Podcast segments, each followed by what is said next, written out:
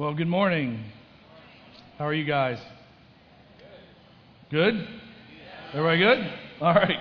Well, my name is Dave Schav, and I am one of the pastors here at TBA. And I know that often gets confusing about who's a pastor, how many pastors are there. Um, you're probably thinking, are all the pastors bald? How many Brians are there? It gets confusing, and when you add our wives into the mix about who's mar- married to who, sometimes it gets really confusing. Sometimes we get confused about it ourselves. Not about who we're married to. Not no. We don't get confused about that. But you know what I mean. So this morning what I'm going to do is we're going to play a little game called Match the Pastor to his what no, I'm just kidding. We're going to what I think we'll do is I think we'll show some pictures because I think some pictures can clear up a little bit of the confusion about who is who. So we're going to start with Don Dodge. Yeah. So if you need to figure out who Don is, Don is the one with hair. Okay, he actually has that beautiful mullet. He doesn't have it now, but you know that mullet. Just say the word mullet. It's awesome, mullet. So that's Don. So if you know who he is, he's the pastor with hair. This is his beautiful wife, Raylan. Okay. Then we've got Brian Stiverson. All right. Brian is the guy who plays guitar for you every every Sunday. So if you remember who he is, this is his beautiful wife, Jennifer. Uh, yes. And then we have Brian Legg.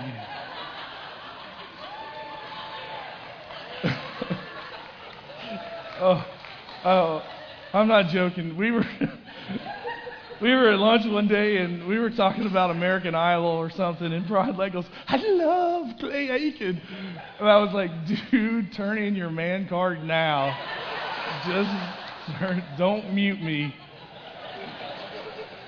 Oh, it was so funny. I'm not joking. Anyways, this is his beautiful wife, Sherry. Okay, and then there's me. Yeah, absolutely.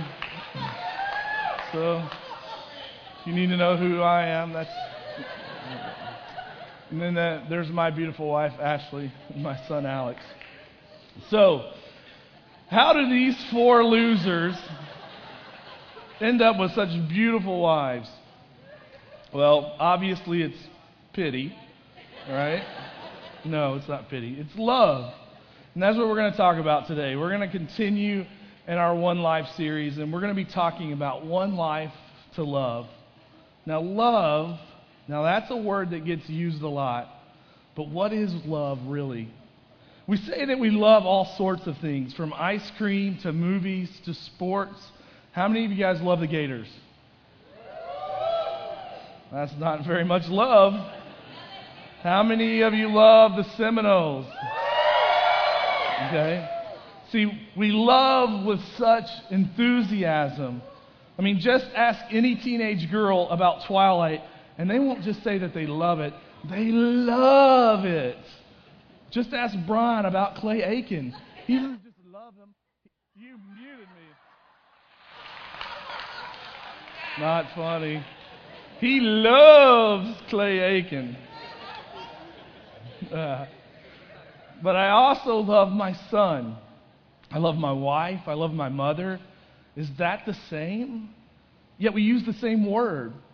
I love my dog, and I'd probably cry if my dog died, but is that really love? I mean, what is love? See, the world is consumed by love. Our American culture is in love with love. Did you know that 60% of all songs that make it to the Billboard Top 10 list have something to do with love in one form or fashion. And it isn't just today's music, it's always been that way. From the Temptations' My Girl to Flo Rida's Can You Blow My Whistle, Baby, love songs continue, have and continue to reign supreme. And it's not just music, it's all throughout our culture. Best selling books, magazines, from romantic movies to TV reality shows like The Bachelor and The Bachelorette. For those of you that are my age, do you remember The Love Boat? Anybody remember The Love Boat? And we used to watch The Love Boat every Saturday night. It was a family affair. See, love is everywhere in our culture. But more often than not, I think the world's view of love is often skewed. And a lot of times it's just plain perverted. Did you know that there are people that love buildings? And I don't mean like, hey, that's a cool building, I love it. I mean, no, they are in love with buildings. I'm not kidding. I saw this commercial on Nat Geo for it the other night. They were advertising the show about strange love, and there were these people hugging and kissing a building. There was this other guy that was in love with balloons. And, and I'm not making this stuff up, I'm not kidding. And again, it's not just that balloons are cool and fun. No, he was hugging, caressing, and kissing a balloon. Just plain bizarre and twisted. It is. By the way, those people that love balloons are called looners. That's what their names are. A person in love with a balloon is called a looner. They should call them loony, is what they should call them. So love seems to be everywhere. But we're often confused about what real love is. See, the world just has this such a wrong picture of what love is. I mean, love from the world standard is almost always a self serving, self motivated, what can I get out of it kind of love. And I don't think that that's the way love was intended to be. Because, see, the Bible paints such a drastic different picture of what love is for us. The Bible uses the word love or the form of the word love 529 times. It's 242 in the Old Testament and 287 in the New Testament. But before we start looking for love in the Bible, we need to define it a little bit. See, in English, we only have one word for love, and that's love. But in the ancient Greek language, there were four words for love, and each of them has a different and distinct meaning. So we're going to take a quick Greek lesson before we continue because it's important that you understand the difference in the different kind of loves in Greek. So the first one is storge, and it's an affectionate love that's shown within families. Storge. The second one is eros, and it's a passionate love with sensual desire and longing. It's that physical attraction kind of love. It's where we get our word erotic from. Now, these two words are not used in the Bible, so we're not going to talk about them a lot. But I just wanted to give you an overview of what the different words were. The next two are used a lot. The next one is called philia. That's the noun. Philia or philo, which is the verb. The word was used to speak of a friendly affection it's a love called out of one in response to a feeling of pleasure or delight, which one experiences from an apprehension of qualities in another that furnish such pleasure or delight. In simpler terms, it's a feeling that you get based upon intimacy that you have with someone.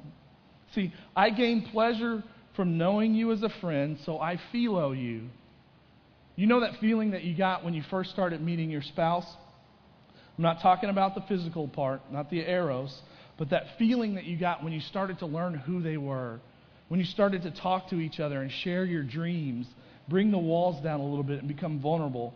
That feeling, that fondness that you have for each other, that's philia. It's a love that's from the heart. It's a feeling. Okay? Ooh, here comes the rain. Okay, the second one is it's called agape. Agape is the, the noun and agapao is the verb. And it's to show love or demonstrate love. It is a love which is awakened by a sense of value in the object loved, an apprehension of its preciousness, often interpreted as unconditional or sacrificial love. Agape is a love that is chosen. It's a choice, not a feeling. I choose to love regardless of how I feel. It's a love that's from the head. Philia, feeling from the heart. Agape, choice from the head. Let me give you some examples. In Matthew uh, chapter 5, Jesus says, But I say to you to love or agapao your enemies and pray for those who persecute you. See, it's a choice. I have to choose to love my enemies. Because if I wait for philia, if I wait for the feeling, it's probably never going to come. Now, you might, have, you might eventually find philia if your enemy, with your enemies, if reconciliation is involved, forgiveness is exchanged, and a good relationship begins, but you are never going to find philia before agape in something that goes against our sin nature. Let me give you another example. Paul says to husbands in Ephesians, however, let each one of you agapao his wife as himself. Why do you think it's agapao there? That's because all of us know, you and I know, that philia, feeling, is inconsistent. I mean, there are days that I absolutely philo my wife. All the flags are flying, and as Flo Rida says, she has my whistle blowing. Those are great days. But there are other days that, let's just say, that we've lost that philia feeling. And that's why Paul says you have to agapao them. You have to choose to love them in spite of not having the feeling. So, guys, if things aren't going great right now in your marriage and you're feeling distant in your relationship with your wife, are you agapaoing them? Are you choosing to love them? Because I believe if you do, if you choose to love them, if you choose to show love, if you choose to agapao, then I promise philia will come. The feeling will come. And once philia comes, you might even get lucky and get a little bit of eros in the deal. Just think about that for a minute. So just keep that in mind. Let me give you one more example. This is a story that you've probably read before, but it takes on new meaning when you understand the difference between philia and agape. And it's in John 21. And if you remember, before the death of Jesus, Peter denies Christ three times, just as Jesus predicted that he would, even though Peter said that he would never do it. And so now this story takes place after the resurrection of Jesus. Peter has decided that he's going to go back to fishing because it's what he knows. And Jesus knows that if Peter is going to lead the apostles in the spreading of the gospel to the world, then he needs to understand, Peter needs to understand his commitment to it. And he needs to be restored back to the ministry. And Peter needed to know that even though he had forsaken Christ, Christ had never forsaken him. So it starts in verse 15. And when they had finished breakfast, Jesus said to Simon Peter, Simon, son of John, do you agapao me more than these? And when he says these, he's talking about all the boats, the nets, fishing. Do you agapao me? Do you love me more than this profession of fishing? He said to him, Peter says to him, Yes, Lord, you know that I philo you. And Jesus says, Feed my lambs. See, Jesus is saying to Peter, Do you choose to love me over everything else? Do you choose to love me when it requires you to do what you don't feel like doing? Do you love me regardless of the circumstances that surround your life? Because that's what I need from somebody who's going to feed my lambs. And notice how Peter responds. He says, Lord, you know that I philo you. Peter feels unworthy to claim agape love with Jesus. Jesus is saying, Peter, are you willing to sacrifice it all for me? And Peter says, Lord, you know you're my friend. We're close. I have feelings for you. So Jesus asks him a second time. And he says to him, Simon, son of John, do you agapao me? And Peter says, Yes, Lord, you know that I philo you. Jesus says, Well, then tend my sheep. So again, the same discourse. Jesus is saying, I need agape from you. And Peter says, But Lord, I have philo for you. So Jesus asks him a third time. And he says to him the third time, Simon, son of John, do you philo me? And Peter was grieved because when he said it to him the third time, Do you philo me? And he said, Lord, you know everything. You know that I philo you. And Jesus says to him, Feed my sheep. See, this time Jesus even brings into question Peter's philia love for him. And Peter is hurt by the question. And I think Jesus is trying to show Peter that while philia love is good, while having feelings is good, it isn't enough. Because feelings fail. Feelings are in our own strength. Feelings don't always follow through when things get tough. I mean, Peter didn't have very much philia when he denied Christ. And I think that's the point he's trying to make to Peter. He's trying to tell him that it has to be agape, it has to be choice. Because in ver- verse 18, he continues, he says, Truly, truly, I say to you, when you were young, you used to dress yourself and walk wherever you wanted. But when you are old, you will stretch out your hands, and another will dress you and carry you where you do not want to go. This he said to show by what kind of death he was going to glorify God. And after saying this, he said to him, Follow me. He is telling Peter that his life is not his own, that Jesus paid for his life with his own life. And that kind of sacrifice demands agape love. And the same holds true for us. Paul says in 1 Corinthians that you are not your own, that you were bought with a price. Our lives are not our own. Our time is not our own. Our minds and hearts are not our own. Our relationships are not our own. Our skills and our abilities are not our own. They all belong to Jesus Christ.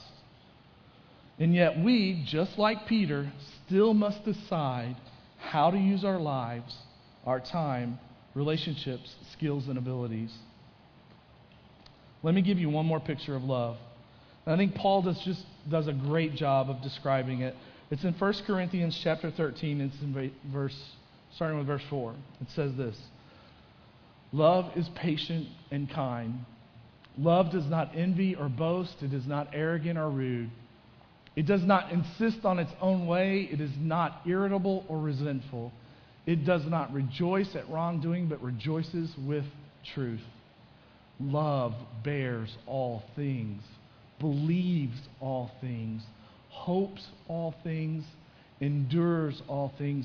Love never ends. Every one of those loves in that passage is agape love. It's a choice. You have to choose to be patient, choose to be kind, choose not to be arrogant. It's agape. And Paul is trying to paint a picture of the kind of love that we should have a love that goes beyond just mere feelings, a love that chooses the right path even when we don't feel like walking on that path. A love that really isn't natural, but supernatural. And it's a love that God has shown us. Look at what Paul says in Romans chapter 5. But God shows his agape, God shows his love for us that while we, will, while we were still sinners, Christ died for us. And then in John 3:16, for God so agapowered the world that he gave his only Son, that whoever believes in him should not perish but have eternal life.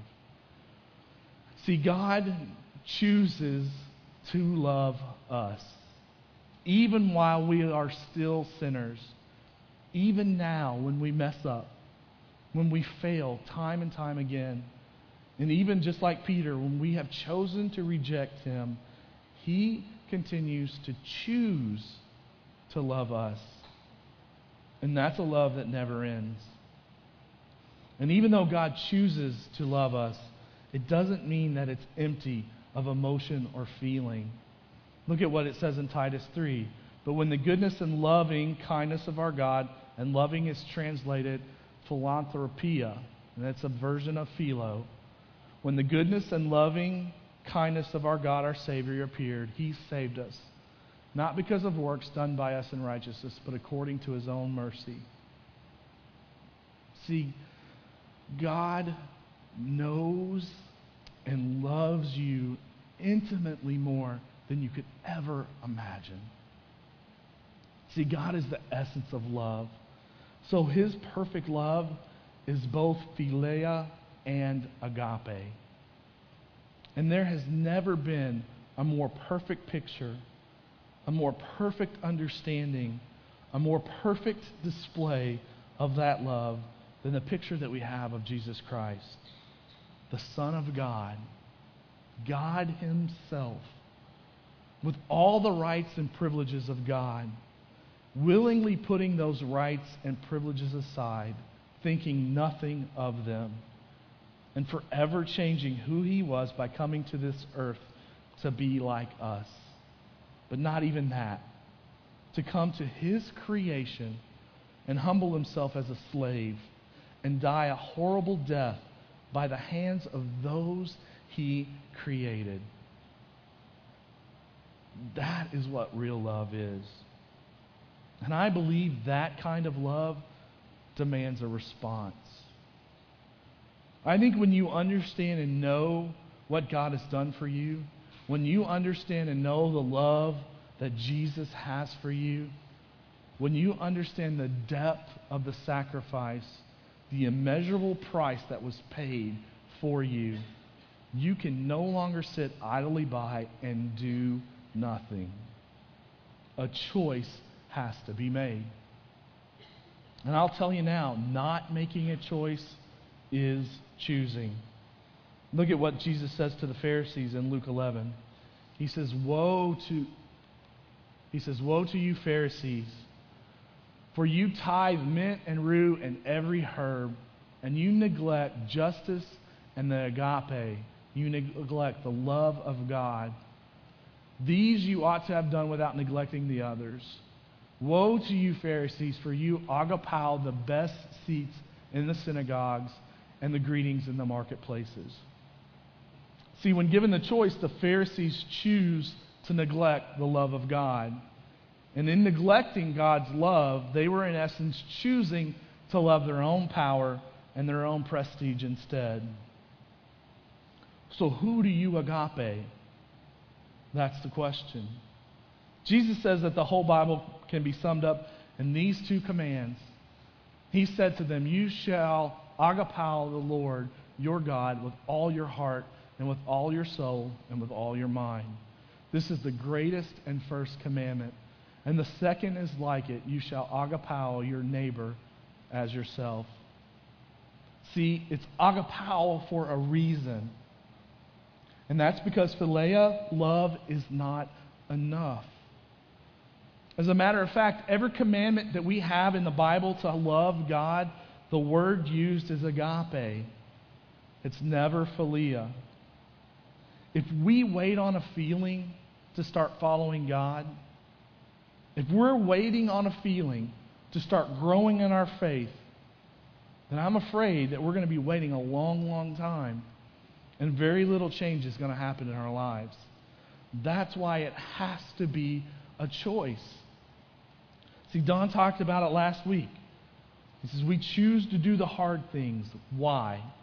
Because we choose to love Jesus. It has to be a choice that we make every single day. Sometimes every minute, we have to choose to follow Jesus.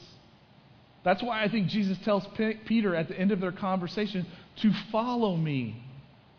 He's saying to Peter, forget the feeling. Forget waiting for your heart to feel worthy. Forget waiting for the desire to come in your own power and make the head choice to follow me. Agape me. Now, that's not to say that you can't or that you shouldn't have philia love for Jesus. You will and you should. But what I'm saying is that we often complain about feeling distant from God, or that we're not growing in our faith, or that we're not being fed enough, or that we're not connecting with others in church. And what I think we're really saying is, in those instances, I don't have philia. I don't have the feeling. And what I'm saying is, okay, so you don't have it. You don't have the desire. So start with agape. Make the head choice to start growing in your knowledge and understanding of who Jesus is. See, I don't know where we got so far off track when it comes to experiencing God. I mean, don't get me wrong, I love that we have great experiences. I love that our worship is moving, and I think it's cool that God continues to fill us up even though we often show up empty. And I thank God for those mountaintop experiences. I mean, it's amazing to me when we have an emotional encounter with God during prayer or worship or reading His Word, or when God speaks to us in a, in a unique way on Sunday. I think it's a wonderful reminder of how much He loves us. I do. I think the problem is, is that some people think that's the way the Christian life should be every single day. They're always seeking these experiences. And if they don't find them in one church, they go to another, and then another, and then they begin to hurt themselves spiritually. See, God has not designed us to have continuous mountaintop experiences. I mean, when they come, enjoy them. Praise God when they come. But they are temporary. Philia is temporary. The feeling is temporary. And feelings can't be our only guide. You know, one of Woody Allen's famous quotes is The heart wants what the heart wants. Therefore, follow your heart. This is coming from the guy who divorces his wife in order to marry his adopted daughter. So you can't always just follow your heart. Jesus says, For out of the heart comes evil thoughts, murder, adultery, sexual immorality, theft, false witness, and slander. You can't just trust yourself to your feelings. You have to choose to do the things that will bring you closer to God, even if you don't feel like doing them.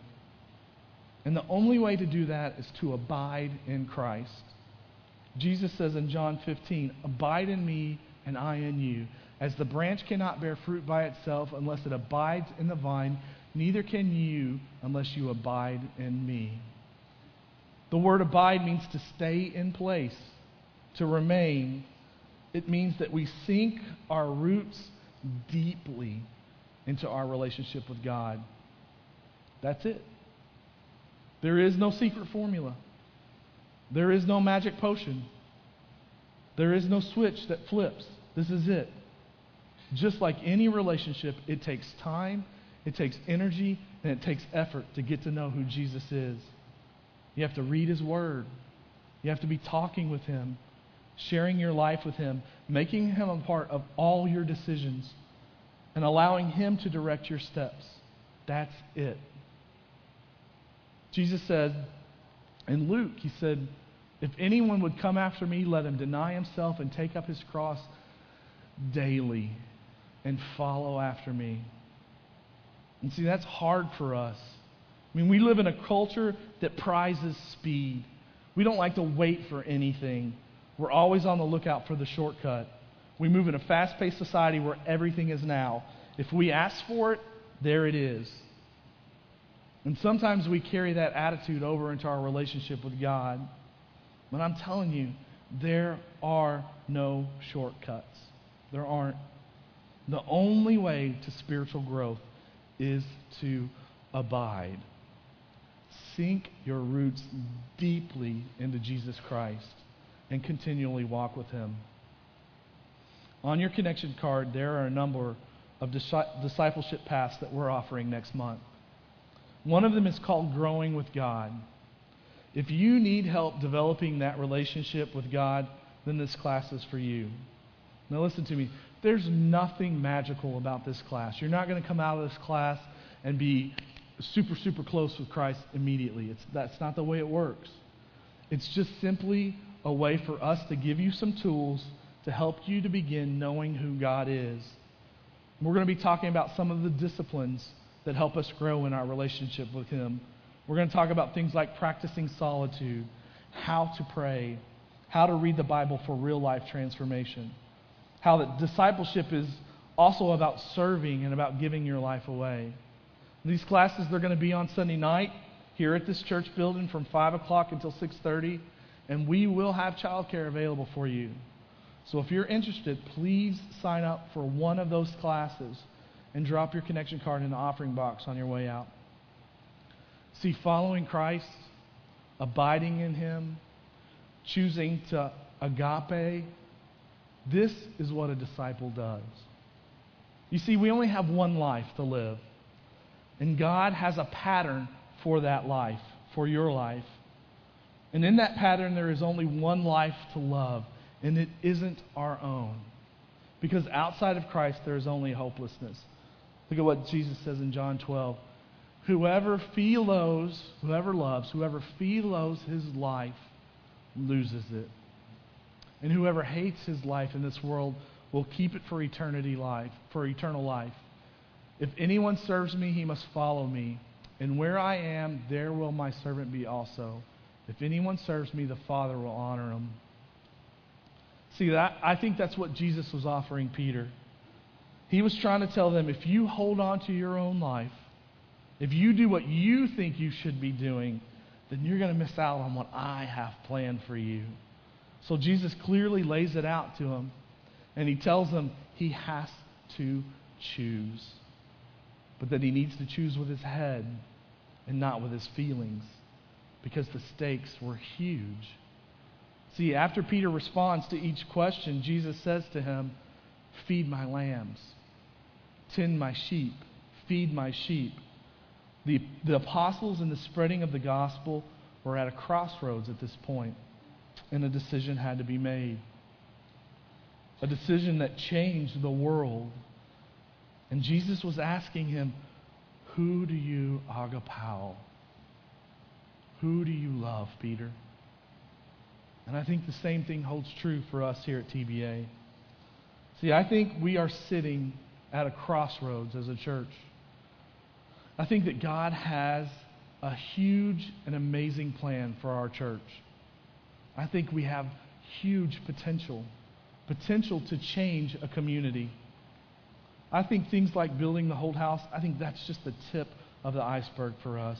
God has brought us to this point. You are here to this point. We are all here together, not out of coincidence. See, God has brought ideas to us the idea of starting a car ministry for single mothers. God has brought to us this idea of reaching out to our neighbors and sharing life with them in a very tangible way. He has brought to us this idea of reaching out to Highland City in an amazing way, truly being the hands and feet of Jesus. God has even brought to us people who are willing to be uh, to live in that community, to be the hub of ministry there. God has brought to us people with a passion for tutoring kids, people with a passion, a passion for mentoring those in financial need, people passionate about creating a food bank and providing for those in need. God has brought all of that here. And I see all the pieces of the puzzle I see them. They're all coming together. But for some reason, for some reason, doors just have not been opening for us. And I believe it's because we are sitting at the crossroads, just like Peter, and God is asking us, Who do you agapao? Who do you love, TBA? Do you realize that our church, our church only gives half of what a normal church our size does? A church our size should be giving almost a million dollars a year, and we gave about 450,000 last year. Now, I'm not saying that to harp on money. Please hear my heart. But giving is a good indication of where your priorities are. I mean, Jesus talked more about money than any other subject. Why? Because he knew that where your money is, that is what you find most important in life. And honestly, it really it isn't even about the money. We don't care about the money. God takes care of us, and he always will. But I know and I believe that if you begin to follow Jesus, if you give your life wholly to him, if you choose to agapao him, then everything else will fall into place. It will. It'll fall into place. So I believe we sit here today as a church. It's TBA. And God is asking TBA Church, who do you love? So who do you love? Let's pray. Father, thank you so much for your love for us. Thank you that your love is unending. Thank you, God, that you love us regardless of ourselves, regardless of our failings, that you love us even though we are still sinners. God, that you love us even though we continue to reject you day after day. Thank you for your amazing sacrifice. Thank you for the sacrifice and the love of your Son, Jesus, and that picture perfect love that was poured out on the cross. God, give us a heart of love. God, help us to love when we don't even feel like loving. Put that agapao in us, God. We love you so much. It's in Jesus' name we pray.